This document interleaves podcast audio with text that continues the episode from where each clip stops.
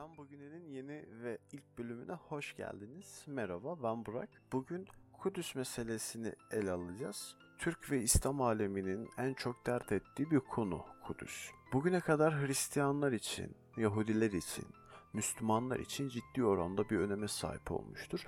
Ama gelin görün ki şu son günlerde yaşanan olaylar cidden tat kaçırmış ve artık bir şeylerin yapılması gerektiği konusunda herkesi bir fikir birliğine itmiştir. Öyle ki biz de kendi görevimizi yapmaya çalışalım dedik. Görevden ziyade daha çok yani elimizden ne gelir, sesimizi nasıl duyurabiliriz, bu konuyu daha gündemde nasıl tutabiliriz bunun için uğraşacağız. Öncelikle söylemem gereken bir konu var bu kanal yani bu podcast kanalı sadece dini ve İslami konuları ele alan bir kanal değil. İlk yayınımız bu şekilde olduğu için asla bir e, böyle bir algı oluşmasın günümüzdeki her şeyin, bir insanın, objenin, nesnenin, teknolojinin, bir application'ın, bir cihazın, bir insanın, bir ülkenin, bir milletin, herhangi bir şeyin tarihini ele aldığımız bir kanal olacak. Ancak bu ilk yayınımızın bir anlamı olsun istedik. Birazcık daha manidar karşısını istedik. Onun için Kudüs'ü ele aldık. Ben Burak. Dünden bugüne programı başlıyor. Evdeyseniz çayınızı kahvenizi koymayı unutmayın. Eğer dışarıdaysanız podcastinizin sesini açmayı ihmal etmeyin. Dünden bugüne programı başlıyor. Bugünkü programımızın asıl başlığı çatışan kutsalların ortasındaki şehir Kudüs. Bu programı e, biraz aceleye geldiği için, biraz bu haftaya yetiştirmek istediğimiz için kendimiz hazırlamadık. Kendimiz bir ön hazırlık yapmadık. Bir PDF bulduk. PDF e, sanırım bir çalışma, bir ders, öğreti şeklinde. Cengiz Batuk ve Rabia Mert isimli hocalarımızın ismi yer almakta. Kendilerine buradan teşekkür ediyoruz. Bu podcast'te Kudüs'ün modern dönem İsrail'deki konumu ele alınmıştır. İsrail'in kuruluşundan bugüne uygulamaları bağlamında konu değerlendirildiğinde dini, tarihi ve siyasi etkenlerden söz etmek mümkündür. Kudüs'te Yahudi, Hristiyan ve Müslümanların egemen olduğu dönemlerde bir arada yaşama konusundaki zorluklar belirtilmiş ve Müslüman iradesinin bu bakımda diğerlerinden ayrıldığı ifade edilmiştir. Yahudilerin Kudüs olan bağlılığında Davut Krallığı'nın merkezi olması siyasi başkent iddialarına temel oluşturmakta, ayrıca Süleyman Mabedi'nin yeri olması itibariyle de Yahudiliğin en kutsal mekanı olarak anlaşılmaktadır. Hristiyanlıkta Göksel Kudüs vurgusu yanında tarihi mekan olarak da önemini koruması Hristiyanların buraya yönelik ilgilerinin devam etmesinin sebebidir. Müslümanların Kudüs'ün kutsallığı konusundaki iddiaları ise ilk kıble ve Miraç ile belirginleşmekle beraber buraya dair algıları çeşitli anlatılarla birlikte düşünülmektedir. Kudüs'ün Müslümanlar tarafından tarih boyunca başkent edinilmediği ve merkezi ibadet yeri de olmadığına dair tartışmalar Yahudileri Kudüs üzerinde daha fazla hak sahibi göstermek amacının sonucudur. Bütün bunların yanında İsrail'in çeşitli hususları görmezden gelerek sembolik anlamı dolayısıyla sahip olmak istediği Kudüs'ü başkent edinme yönündeki ısrarı, tartışmaları tırmandırmaktadır. İki tarafın da Kudüs hakkında dini iddiaları bulunmakta olup taşıdığına inanılan dini önemi sebebiyle vazgeçilmez alanını oluşturmaktadır. Farklı dinlerin bir arada bulunma imkanı kabul edilmedikçe tartışmanın sona ermeyeceği anlaşılmaktadır. Günümüzde Kudüs, Yahudi ve Müslümanlar arasındaki çatışmaların konusu olması bakımından önem arz etmektedir. Ve dini açıdan önemi siyasi alandaki tartışmalarla birlikte anılarak çeşitli şekillerde dünya gündemine yansımaktadır. Siyasal ve dini tartışmaların odağında yer alması ve çoğunlukla bu iki nokta birbirinden ayrılmaksızın konunun ele alınması doğal olarak buradaki soruna çok daha özel bir boyut kazandırmaktadır. Bu podcast'te Kudüs sorunu birkaç açıdan incelenmeye çalışılacaktır. Zira Kudüs'ü anlamak için tek başına bir perspektifin yeterli olmadığı kanaatini taşımaktayız. Bu sebeple Kudüs'ün tarih içinde ortaya çıkışından günümüze kadarki süreci göz önüne alınarak burada yerleşme konusu, kutsallık iddiaları ve şehrin kutsallığını dönüştürme çabaları değerlendirilecektir. Böylece İsrail'in kuruluşundan bugüne Kudüs'ün durumu irdelenerek Kudüs'ün kutsallığı ile ilgili dinlerin iddiaları ve temel tartışma alanlarının neler olduğu ana hatlarıyla ifade edilmeye çalışılacaktır. Bununla birlikte çatışmaların odağında olmasındaki asıl etken taşıdığına inanılan kutsallık anlayışıdır. Kudüs her ne kadar tarihsel süreçte çeşitli dinlerin üzerinde hak ettiği bir mekan olsa da günümüzde üç monoteist dinin kutsallık iddialarının merkezi olmasıyla öne çıkmaktadır. Dolayısıyla bu durum Kudüs'ün üç din mensupları açısından bir şehirden çok daha fazlasını ifade ettiği anlamına gelmektedir. Bu bağlamda Yahudilerin şehrin kutsallığı ile ilgili iddiaları Tanah'ta yer alan ifadelere dayandırılmaktadır. Burada da en çok Davut ve Süleyman dönemleriyle ilişkilendirilmekte ve adeta Yahudiliğin kalbi olarak görülmektedir. Hristiyanların Kudüs üzerindeki nihai hedefi yeryüzünde kurulacak olan Mesih Krallığı'nın merkezi olmasıdır. Bunun yanı sıra İsa'nın yaşamı ve çarmıhındaki rolü itibariyle de dünyadaki diğer yerlerden daha fazla anlam taşımaktadır. Müslümanlar ise şehre öncelikle ilk kıble olması ve Miraç hadisesinin yaşandığı yer olması bakımından önem verirler. Fakat Müslümanlar açısından şehrin ve Mescid-i Aksa'nın asıl önemi İbranilerle kesişen tarihlerini yeniden inşa çabasına dayanmaktadır. Müslümanların bu şehri sahiplenmeleri, tarihsel süreçte rayından çıkarılan tevhidi geleneği tekrar rayına oturtmak anlamına gelmektedir. Yani Hazreti Davut ve Hazreti Süleyman gibi tarihin ve tevhidi geleneğin son derece önemli isimlerini doğru yere yerleştirerek onlar üzerinden tarih yeniden yorumlanmaktadır. Bununla beraber Kudüs tarih içinde çeşitli dinlerin mensupları tarafından ele geçirilmiştir. Bu anlamda şehir, farklı dinlerden inananlar için kendi tarihleriyle ilişkisi bakımından da önem arz etmektedir. Günümüzde Kudüs'ün anlaşılması adına Müslümanlar ve Yahudiler için ne anlam ifade ettiği önemlidir. Bu bağlamda İsrail'in şehrin başkent olması konusundaki ısrarı Kudüs üzerindeki emellerinin sadece dini nitelikli olmadığını göstermektedir. Ayrıca Kudüs'ün başkent olmasındaki kararları yanında Tel Aviv ve Kudüs arasında bir bölünmüşlük görüntüsü de sunmaktadır. Öte yandan dünya kamuoyunda Kudüs, İsrail'in başkenti olarak tanınmakta ve Tapınak Tepesi de İslami bir vakıf tarafından idare olunmasıyla hali hazırda Müslümanların elinde bulunmaktadır. Buna göre pratikte İsrail'in iddialarının kabul edilebilir bir gerçekliğe ulaşmadığı söylenebilir. Bununla birlikte Kudüs konusu bir taraftan İsrail, Filistin arasında siyasi bir tartışmanın konusu olurken diğer taraftan Yahudi ve Müslümanların merkezinde Tapınak Tepesi ya da Mescid-i Aksa diye de tabir edilebilir. Mescid-i Aksa'da bulunan çeşitli kutsal mekanlara yönelik ilgisi nedeniyle çatışmalara sebep olmaya devam etmektedir. Kudüs şehrinin tarihi içinde ortaya çıkışını ele alacağız şimdi. Kim fethetti, kim korudu, kim yaktı, kim yıktı bunlardan bahsedeceğiz. Kudüs şehrinin yaklaşık olarak milattan önce 3000'lerde Kenanlılar tarafından kurulduğu kabul edilmektedir. Şehrin stratejik önemi bulunması yanında çok erken dönemlerde ona verilen isimler onun kutsal olarak algılandığının ilk delilleridir. Zira şehir Salem tanrısı adına inşa edilmiş ve Rus Halimum Salem anlamına gelen ismi de buna atfen verilmiştir. Yahudilerin bölge üzerindeki iddiaları ise takriben M.Ö. 18. yılda İbrahim'in göçüyle başlatılmaktadır. Kudüs ile ilgili olarak da İbrahim'in oğlu İsa Moriyah Dağı'nda kurban etmek istemesini bir işaret kabul etmektedirler. Ayrıca onlara göre burası Yakup'a rüyasında gösterilen ve Musa'nın vaat edilen topraklara yaklaştığında girmeyi arzuladığı yerdir. Kudüs'ün mekan olarak ortaya çıkışı Kral Davut döneminde gerçekleşmiştir. Nitekim Yahudilere göre Davud'un şehri başkent ilan etmesinden sonra ahit sandığını getirmesiyle Kudüs dini bir mekan olarak belirginleşmiştir. Sonra da oğlu Süleyman tarafından mabedin inşası ile şehir, Yahudi kutsal tarih anlayışının merkezine yerleşmiştir. Babil kralı Nebukadnezar'ın M.Ö. 586'da Kudüs'ü işgali, şehri talan etmesi ve mabedi yıkması sonrasında Yahudilerin tamamına yakını Babil'e sürgün edilirler. Pers kralı Kureş'in izniyle Kudüs'e dönenlerin ilk icraatı ise mabedi tekrar yapmak olmuştur. Şeşbezar Ezra ve Nehemya öncülüğünde Pers kralının izniyle Kudüs'teki mabet yeniden inşa edilmiştir.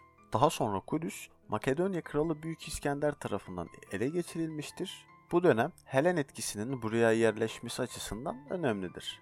Nitekim Helenleşmeye karşı çıkan Hasmoneanlılar burada bir Yahudi idaresi kurmuşlardır. Bu hanedanın 100 yıllık idaresinden sonra Büyük Herod Roma adına Kudüs idaresini devralmıştır. Hristiyanlığın bu bölgede ortaya çıkışı da Herod'un krallığının sonlarına doğru doğan İsa Mesih'in Kudüs çevresinde mesajını yaymasıyla başlamıştır. İsa Mesih'ten yaklaşık 30 yıl sonra Yahudilerin Roma'ya karşı düzenlediği isyan sonucu Kudüs tekrar yakılıp yıkılmıştır. Bu defa şehri yeniden inşa eden Romalılar Kudüs'te putperest mabetleri inşa edip ismini İlya olarak değiştirmişlerdir. Bu süreç İmparator Konstantin'in kendilerini Mesih'in taraftarları olarak tanımlayan Hristiyanlara tanıdığı haklar ile değişmiştir. Konstantine'nin annesi Helena'nın gerçek hacı bulduğunu iddia ettiği yere bir kilise inşa etmesinden sonra şehirdeki kilise ve manastırların sayısı her geçen gün artmıştır ve insanlar buraya ziyarete gelmişlerdir. Bahsedilen dönem 638'de Halife Ömer tarafından şehrin fethedilmesine kadar sürmüştür. O tarihten sonra Kudüs'te artık Müslüman bir idare bulunmaktadır ve Müslüman devletler arasında çeşitli el değiştirmelerin yaşanmasıyla birlikte şehir 1. Dünya Savaşı sonrasına kadar yaklaşık 1400 yıl Müslüman egemenliğinde kalmıştır. Buraya kadar aktarılan bilgilerde Kudüs'ün tarih içinde farklı dinlerin mensupları tarafından ele geçirildiği görülmektedir. Bu noktada çeşitli dönemlerde şehirde diğer dinlerin varlığına karşı uygulamaların nasıl olduğuna bakmak uygun olacaktır. Yahudilerin bölge üzerindeki hakimiyetleri Davut ve Süleyman ile başlamış olup bu dönemlerde diğer halklarla şehirde bir arada yaşadıkları anlaşılmaktadır. Kudüs'te Hristiyanlığın yönetimde olduğu dönem ise Yahudilerin şehre sadece yılda bir defa girmelerine ve tapınak tepesini ziyaret etmelerine izin verildiği bilinmektedir. Müslümanların buraya hakim olduğu dönemlerde ise farklı dinden ve ırktan insanların birlikte yaşamalarına izin verilmiştir. Bu arada 1099 tarihinden itibaren Kudüs yönetimi yaklaşık bir asır Haçlıların elinde kalmıştır. Bahsedilen sürede Haçlılar Kudüs'te diğer inananların bulunmasına izin vermemişlerdir. Yaşanan süreç Sultan Selahaddin'in Kudüs'ü almasına kadar devam etmiş. O zamanlardan sonra farklı dinlere inanan insanların tekrar birlikte yaşamasına imkan sağlanmıştır. 19. yüzyılda Osmanlı döneminde bazı siyasi sebeplerle Yahudilere Kudüs'te toprak satışını yasaklayan kararlar alınmıştır. Ancak bu kararların alınmasında Siyonist faaliyetler etkili olmuş. Daha önce Osmanlı topraklarında Yahudilerin vatandaş olarak istedikleri herhangi bir bölgeye yerleşmeleri engellenmemiştir. 20. yüzyılın başında burada manda yönetimi oluşturan İngilizler de Kudüs'te farklı dinlerin mensuplarının yaşamasına izin vermiştir. Buna karşın denetimi sağlamak amacıyla şehri dini gruplara göre mahallelere bölmüşlerdir. Bu durum ise zaman içinde insanlar arasında ayrılıkların ortaya çıkışına sebep olmuştur. Yukarıda ifade edilen bilgilerde görüldüğü üzere Kudüs yaklaşık 4000 yıllık geçmişe sahip eski bir şehirdir. Tarih boyunca farklı kültürlerin ilgisini çekmiş, bu sebeple de çeşitli devletlerin hakimiyetinde bulunmuştur. Bu hususta şehrin stratejik önemi yanında sembolik olarak da taşıdığı değerin etkili olduğu söylenebilir. Stratejik önemi Asurluların güneyinde, Mısır'ın kuzeyinde, Roma'nın doğusunda ve Babil'in batısında bulunmasından kaynaklanmıştır. Nitekim şehir stratejik konumu nedeniyle 20. yüzyılın başından itibaren de önce İngiltere, sonra ABD'nin ilgisinde olmuştur.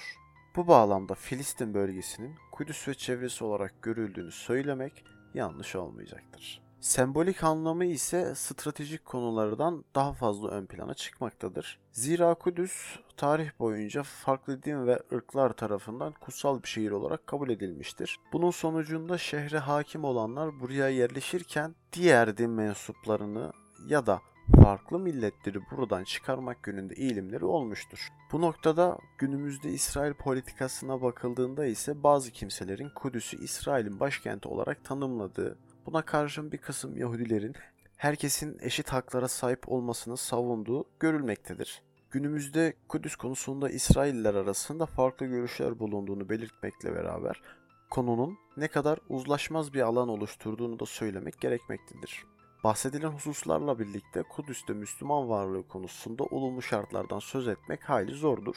Nitekim İzah Rabin bir defasında Kudüs'ün Yahudiler için önemini ifade etmek üzere Kudüs'ün bütün Yahudilerin dönüş özlemi çektiği ve ibadetlerin gerçekleştirildiği yer olduğunu söylemiştir. Ayrıca Kudüs'ün bütünlüğü ve İsrail'in başkenti olması konusunda çalıştıklarını Bunun uzlaşmaya tabi olmadığını ve sonsuza kadar kendilerinin kalacağını belirtmiştir. Diğer taraftan Kudüs probleminden bahsetmek politik, dini ve uluslararası anlaşmalarda yer alan güvenlik çözümleriyle birlikte ele alınmayı zorunlu kılmaktadır.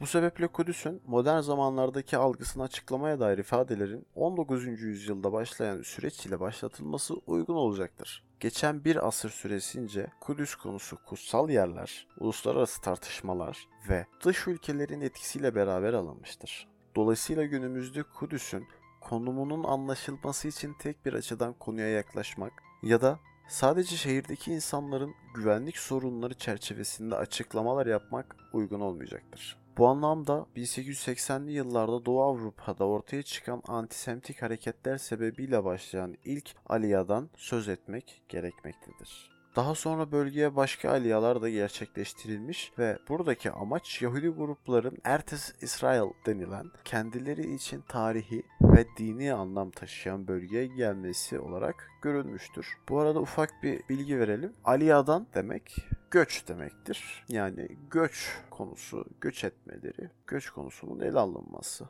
gibi düşünülebilir. Lakin bu göçlerde dikkat çeken bir husus bulunmaktadır. Burada görünüşte ataların yaşadığı yer ya da vaat edilen topraklara dönüş teması ile dini bir bağ kurulurken aynı zamanda seküler bir eğilim olan Siyonizm görünürlük kazanmıştır. Ayrıca bu durum İngilizlerin 1917 tarihinde bölgede manda yönetimi kurması ile de yeni bir sürece girmiştir. Çünkü İngiltere Dışişleri Bakanı tarafından Yahudi bir bankere yazılmış, Filistin'de Yahudilere yurt kurulmasını onaylayan bir mektup bulunmaktadır. Daha sonraki süreçte İngilizler burayı ele geçirmiş ve şehri teslim alırken bir bildirgi okutmuşlar. Burada Kudüs'ün kutsallığına gereken saygının gösterileceğini ilan etmişlerdir. Buna rağmen İngilizlerin bölgedeki varlıkları yaklaşık 30 yıl sürebilmiştir. Bu süreçte bir taraftan Araplar arasında Yahudilerin Kudüs'ü ele geçireceği ve Mescid-i Aksa'yı yıkacağına dair söylentiler yayılırken diğer taraftan dindar Yahudiler Batı duvarı yakınlarında ibadet etmek istemiştir. Bunun yanı sıra bölgeye Yahudi göçü de devam etmiştir. Bütün bunlar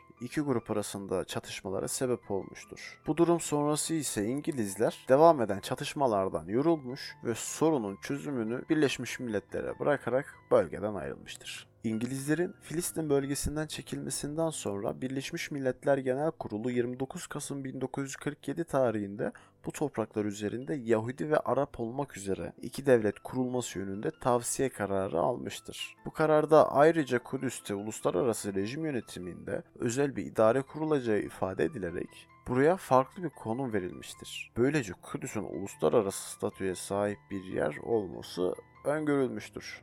Bununla birlikte Birleşmiş Milletler'in bölünme kararında Araplar çoğunlukta oldukları Kudüs'ün doğu taraflarında hak sahibi olarak görülmüş, Yahudiler için ise şehrin batı tarafları ayrılmıştır. Ancak Birleşmiş Milletler'in bu kararı uygulamaya geçmemiştir. Çünkü Araplar kararı reddetmiş ve sonrasında da Araplar ile Yahudiler arasında savaş başlamıştır. Bu savaş neticesinde 1949 tarihinde İsrail, Birleşmiş Milletler'in Arap kesimine ayırdığı toprakların yaklaşık %80'ini ele geçirerek Filistin bölgesine hakimiyet sağlamıştı. Birleşmiş Milletler ise Kudüs'ün uluslararası statüde kalması yönündeki kararında ısrar etmiştir. Bütün bunlar yanında İsrail'in Birleşmiş Milletler kararına uyarak kurulduğu kabul edilmektedir. Bu da İsrail'in uygulamak zorunda olduğu bir takım sınırlamalar olduğu anlamına gelmektedir.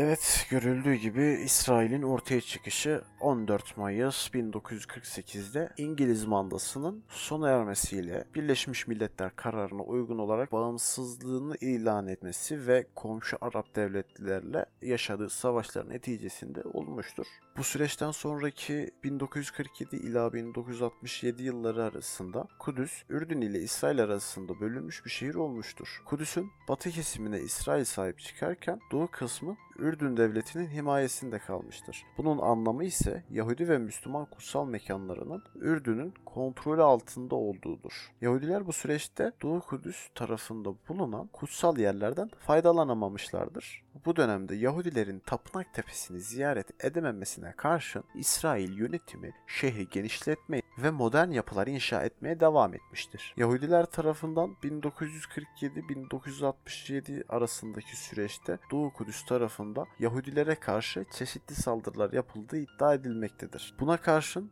Doğu Kudüs'ün Ürdün yönetiminde kaldığı sürede bu yörede bulunan Yahudi mezarlarının saldırıya uğradığı ve havraların yıkıldığına yönelik iddiaların çeşitli abartmalar içerdiği de ifade edilmektedir. Günümüzde Kudüs'ün anlaşılmasında diğer önemli süreç 1967 savaşından sonra İsrail güçlerinin Tapınak Tepesi yakınına ulaşması neticesinde gerçekleşmiştir. Zira İsrail Kudüs'ün tekrar birleştirildiğini ilan etmiş ve belediye çalışma alanını Doğu Kudüs kesimine kaydırmaya başlamıştır. Ayrıca İsrail yönetimi Kineste'de 1960 tarihli kutsal yerlerin herhangi bir saygısızlığa karşı korunacağını, farklı dinlerin mensuplarının kutsal mekanlara özgürce girme haklarının tanınacağını açıklayan bir yasa kabul etmiştir. Bu yasada kutsal yerlere ilişkin ihlal ve saygısızlıklara karşı hapis cezalarının uygulanacağı da ifade edilmektedir. Kudüs'ün durumu hakkında önemli bir olay da 1980 yılında yaşanmıştır. Knesset tarafından alınan bir kararla Kudüs başkent ilan edilmiştir. Burada Kudüs'ün tam ve birleşik bir şehir olarak İsrail'in başkenti olduğu belirtilmekte. Ayrıca devlet başkanı Knesset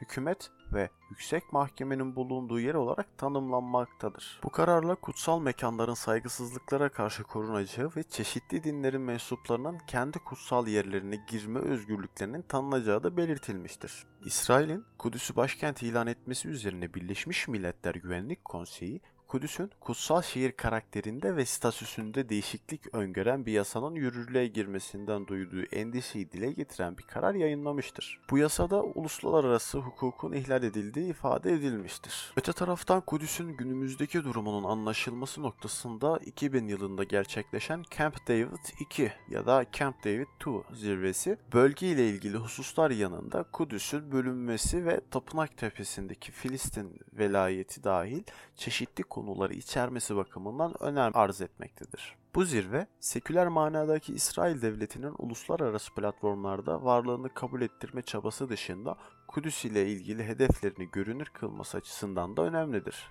Şöyle ki tarih boyunca Yahudi halkının dualarında Kudüs ve Siyon isimlerinin andığı bilinmesine rağmen modern anlamda Siyonizmin ortaya çıkışına bakıldığında seküler milliyetçi bir hareket olduğu görülmektedir. Yani Fransız ihtilali sonrasında gelişen milliyetçi akımların Yahudilik içindeki yansımasıdır. Siyonizm büyük oranda seküler referansları dikkate almakta ve birincil hedef olarak da Yahudi ulusunda bir devlet bulma fikrine odaklanmaktadır. Bu hareket Yahudi din ve tarihine ait sembolleri sonuna kadar kullanmakta lakin bunları kendi paradigması doğrultusunda yeniden anlamlandırma yoluna gitmektedir. Siyonizm, diasporada bulundukları ülkede bir gün ortaya çıkacağını ümit ettikleri Tanrı'nın Mesih'ini ve sürgününün bittiği yolundaki işareti beklemekte olan Yahudilere Tanrı'nın vaadini Tanrı olmaksızın gerçekleştirebileceklerini göstermeyi hedeflemiştir.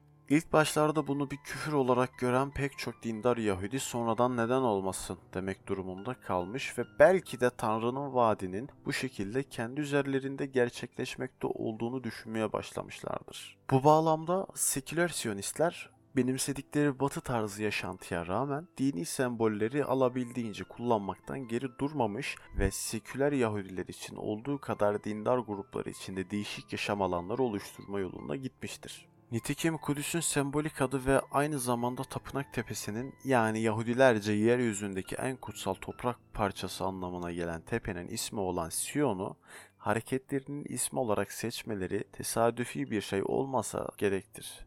Bu aynı zamanda milliyetçi Siyonizmin kendisiyle Kudüs ile arasındaki kurduğu bağı da işaret etmektedir. Yaşam tarzları ve dini algıları bakımından birbirinden ayrılan modern ve geleneksel Yahudiler böylelikle Kudüs noktasında ortak bir paydada birleşmiş olmaktadırlar. Zaten Siyonistlerin Kudüs'ü başkent yapma konusundaki ısrarları biraz da buradan yani Kudüs'ü bütün Yahudilerin ortak paydası olarak görmelerinden kaynaklanmaktadır. Siyonistlerin baştan beri işlerinde taşıdığı arzuyu resmen uygulamamış olmaları bir vakıadır. 1948 sonrasında gelişen bir takım olaylar garip bir şekilde bu emelin gerçekleşmesini engellemek yerine tam tersi bir durumun ortaya çıkmasına ve gittikçe İsrail'in elinin güçlenmesine neden olmuştur. İsrail'in bağımsızlık ilanı ile başlayan süreç, Arap-İsrail savaşları sonrasında neredeyse son 2000 yıldır bölgede yaşanan tüm savaşların merkezinde olan Kudüs'ün, Ürdün ve İsrail arasında ikiye bölünmesiyle neticelenmiştir. Bu bir kantonlaşmaya yol açarken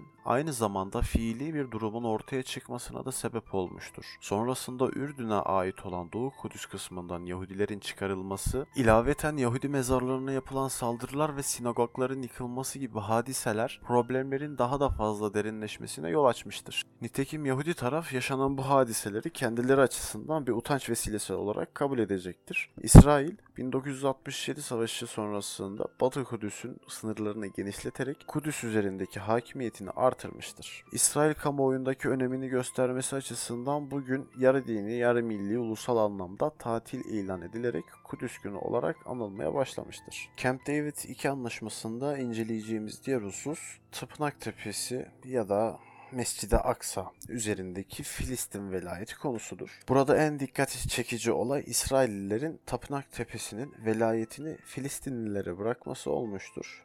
Tapınak Tepesi ya da diğer bir adıyla Moria, Sion Tepesi, Yahudiler için yeryüzündeki en kutsal toprak parçalarını ve Süleyman Mabedi'nin arazisini ifade etmektedir.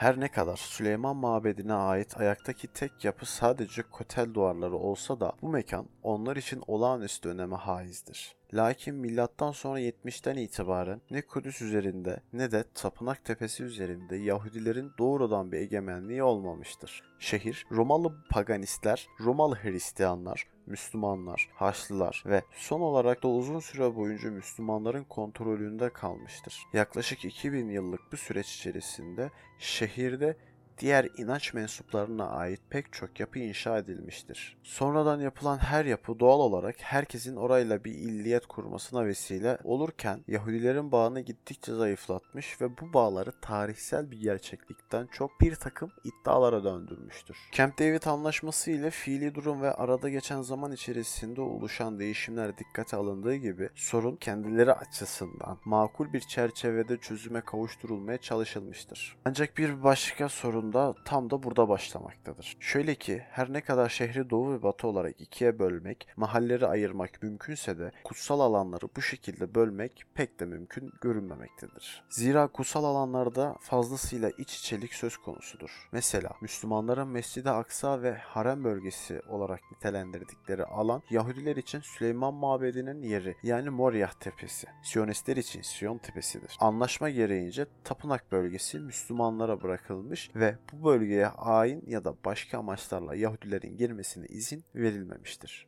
Bununla birlikte kotel yani ağlama duvarı söz konusu alanın bir duvarını teşkil etmektedir. Yani duvarın bir tarafında Müslümanlar, öbür tarafında Yahudiler dua etmektedir. Anlaşma gereğince duvar aradaki sınırı ifade etmekte ve bu sınır aşmaksızın Yahudilerin de bölgede ibadet etmelerine olanak tanımaktadır. Bu sebeple Yahudilerin bir kısmı batı duvarına dua ve ibadet için gelmekle birlikte iç avlu kısmına girmekten sakınmaktadırlar. Hatta 1967 savaşından sonra İsrail kuvvetlerinin batı duvarını ele geçirdiğinde iç avluya girmemek yönünde kararlılıkları görülmüştür.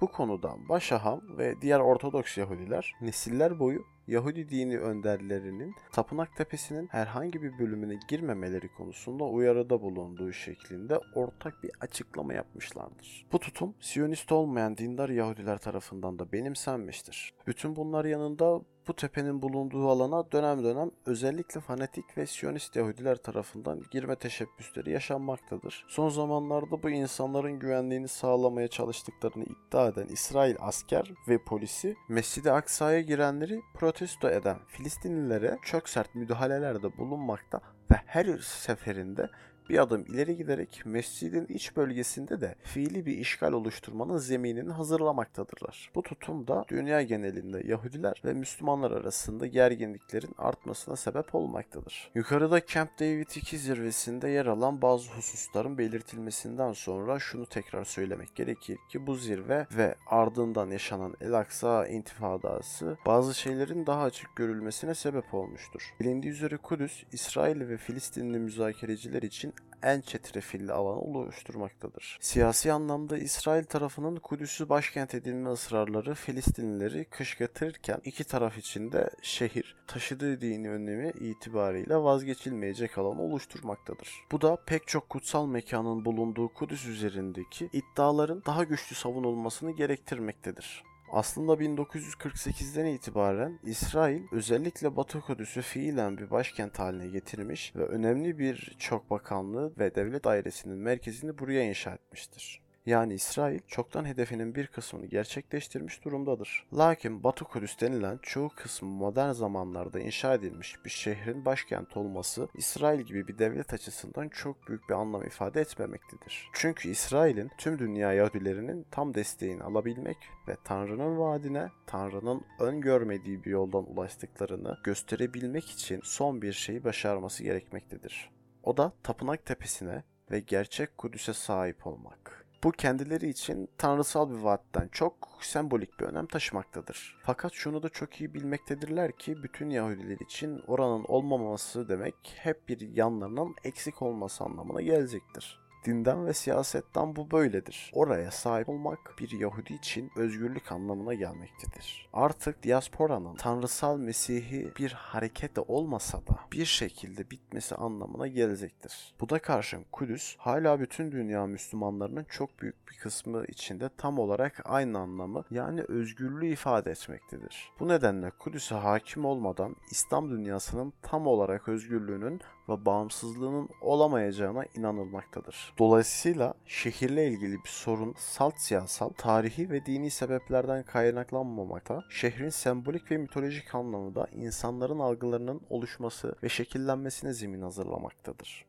Soruna tek taraflı bakan hiçbir yaklaşım tarzı problemi tam olarak çözemeyecektir. Bu anlamda bir kısım araştırmacılar ilk olarak Yahudilerin buraya derin duygularla bağlı olduğunu, buna karşın Müslümanlar için merkezi bir ibadet yeri olmadığı, Müslümanların asıl kutsal mabedinin Kabe olduğu ve tarih boyunca hiçbir Müslüman devlet tarafından da başkent edinilmediği gibi iddiaları dillendirmektedirler. Bu iddia sahiplerine göre Yahudiler haklı tarafı, Müslümanlar haksız tarafı temsil etmektedir. Ancak yaklaşım 2000-2500 yıllık tarihi yaşanmamış kabul etmek anlamına gelecektir. Müslümanların Kudüs'ü başkent yapmadıkları doğrudur ama Hazreti Peygamber de dahil hiçbir Müslüman devlet Mekke'yi de başkent yapmamıştır. Bu durum orayı kutsal kabul etmemelerinden değil, tam tersine oralara duydukları aşırı saygıdan kaynaklanmaktadır. Yönetime duyulan öfke ve saldırının o mekanlarla ilişkilendirilmemesi konusunda gösterdikleri hassasiyetin bir uzantısıdır. Buraya kadar ifade edilen hususlardan sonra son olarak İsrail'in Kudüs şehri üzerinde tam bir egemenlik elde edemediğini söylemek gerekmektedir. Bununla birlikte İsrail'in Kudüs'le ilgili olarak Tapınak Tepesi denilen bölge üzerindeki hak talepleri çeşitli tartışmaların merkezi kısmını oluşturmaya devam ettiği de belirtilmelidir.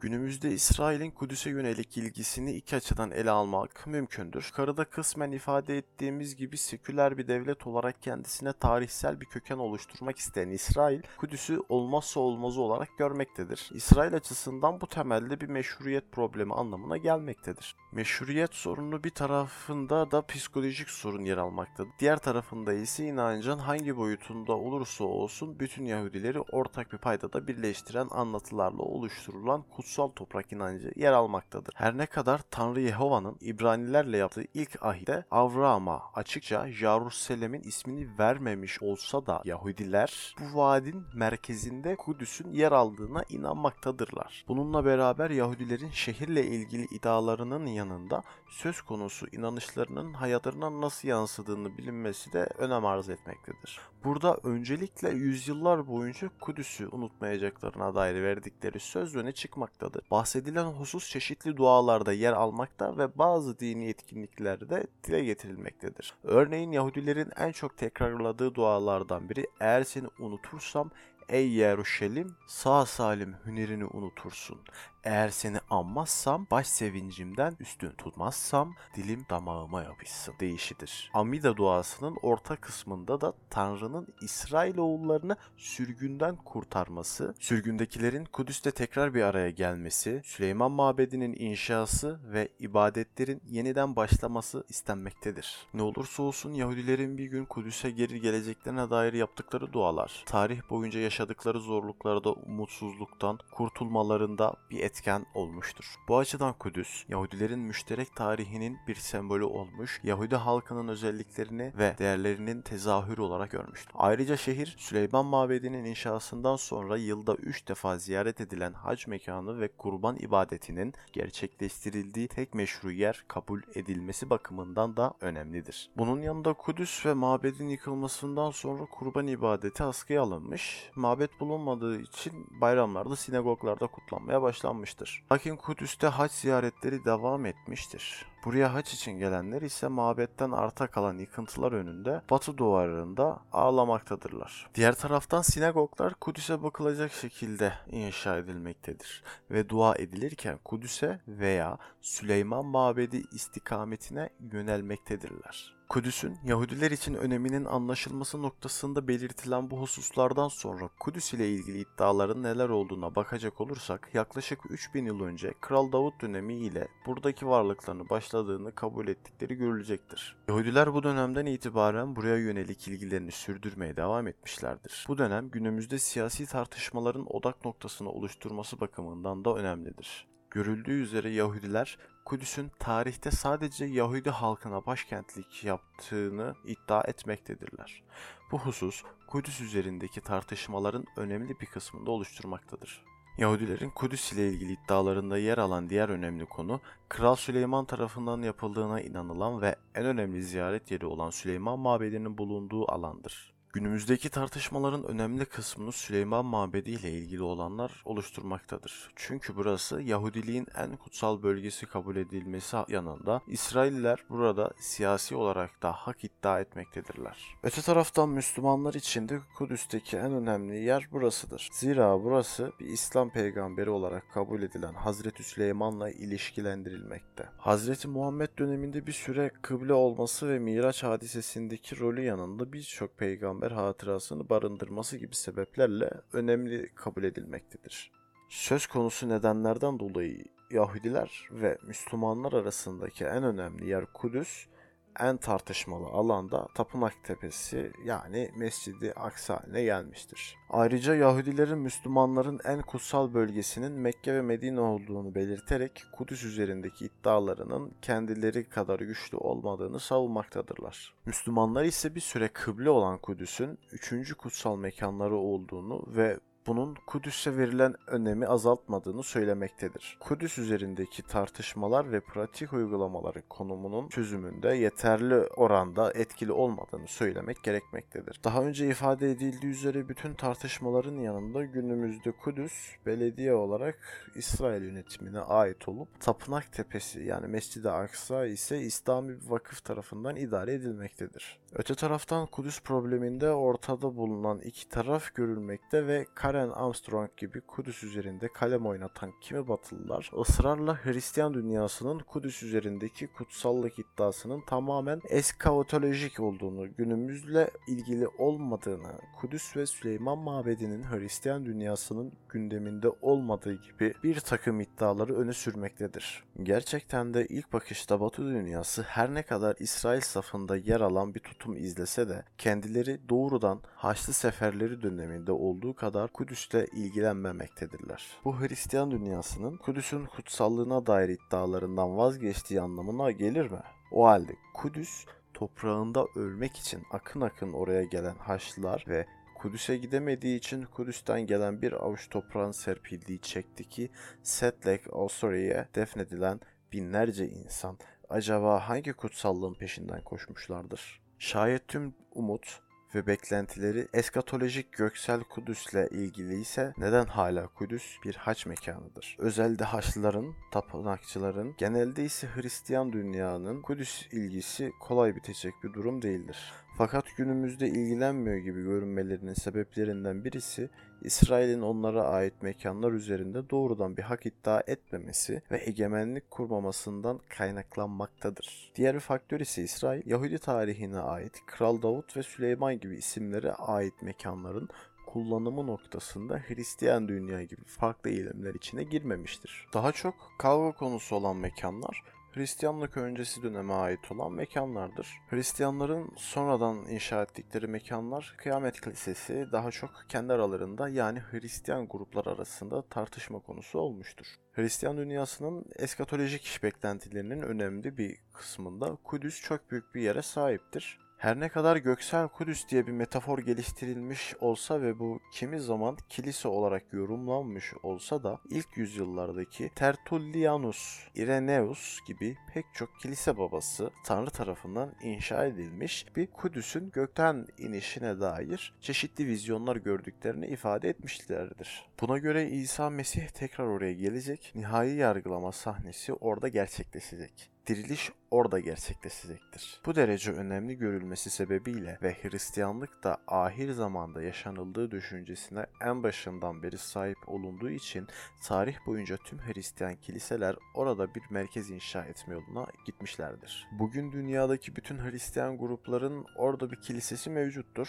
kendileri için önemli değilse bunun için neden uğraşmaktadırlar? Aslında tam da eskatolojik sebeplerden ötürü Batı dünyası kavganın tarafı olarak görünmemektedir. Nitekim birçok Hristiyana özellikle de evangelliklere göre Hristiyan eskatolojik beklentileriyle Yahudi beklentileri büyük oranda paralel ilerlemektedir. Bu yüzden de bu bakış açısına göre Yahudilerin yaptıkları ya da Kudüs'e sahip olma çabaları Hristiyanlığın aleyhine değil, lehine sonuçlanacak bir durumdur. Bu nedenle desteklenmelidir görüşünü savunmaktadırlar. İslam dünyasında da zaman zaman Kudüs'ün İsra ve Miraç hadisesiyle ve ilk kıble olarak Kudüs'teki mescitle bir ilgisi olmadığı, tarihten böyle bir irtibatın kurulamayacağı vesaire gibi iddialar edilmektedir. Tarihten bu hadiselerin nasıl cereyan ettiği ayrı bir tartışmanın konusudur. Lakin Müslümanların Kudüs'e olan ilgisini salt kıble ve Miraç hadisesine indirgemek, hadiseyi çok basite almak ve anlamak anlamına gelecektir. Zira Hazreti İbrahim'in bir Yahudi ve Hristiyan olmadığını söyleyen Kur'an yine bir paradigma inşa ederek bu iki monoteistinde de bulunan bir takım motiflere farklı bir yerden yaklaştığını ifade etmektedir.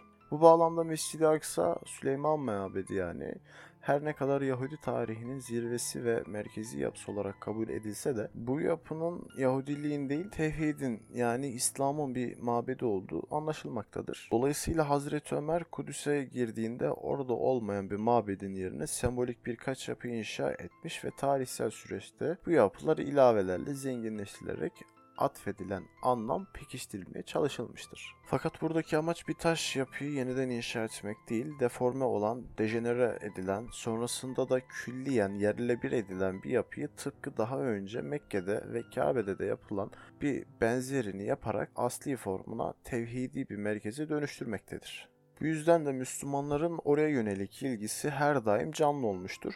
Ancak Miraç denilen hadisenin olduğu zamanda orada bir mabet olup olmadığı, pencerenin bulunup bulunmadığı ve yükselişe yani miraca dair anlatılarda Zerdüşti ya da Grek anlatılar arasındaki paralelliklerle odaklanmak her şeyden önce bahsedilen anlatının işaret ettiği her şeyi bir kenara bırakıp anlatıya takılmak anlamına gelecektir burada yapılması gereken anlatının işaret ettiğini görmektir. Bu hadiseler üzerinde Kudüs'te İslam'ın bağını kurmaya çalışmak ve hadiselerin tarihsel gerçekliğini ortadan kaldırınca İslam'la Kudüs arasında bağın ortadan kalkması gerektiğini düşünmek son derece gariptir. Nitekim kıble, miraç ve Mehdi beklentileriyle ilgili olarak anlatıla gelen anlatılarda yer alan bütün motifler ana paradigmayı süslemek için farklı algılara sahip olan Müslümanların yaptıkları katkılardan ibarettir. Diğer bir ifadeyle büyük anlatının içine yerleştirilen diğer alıntılardır. Aslında Kudüs'ü ve oradaki mabedi vazgeçilmez kılan da budur. Öte taraftan bugün İslami algıda Kudüs'ün gerçek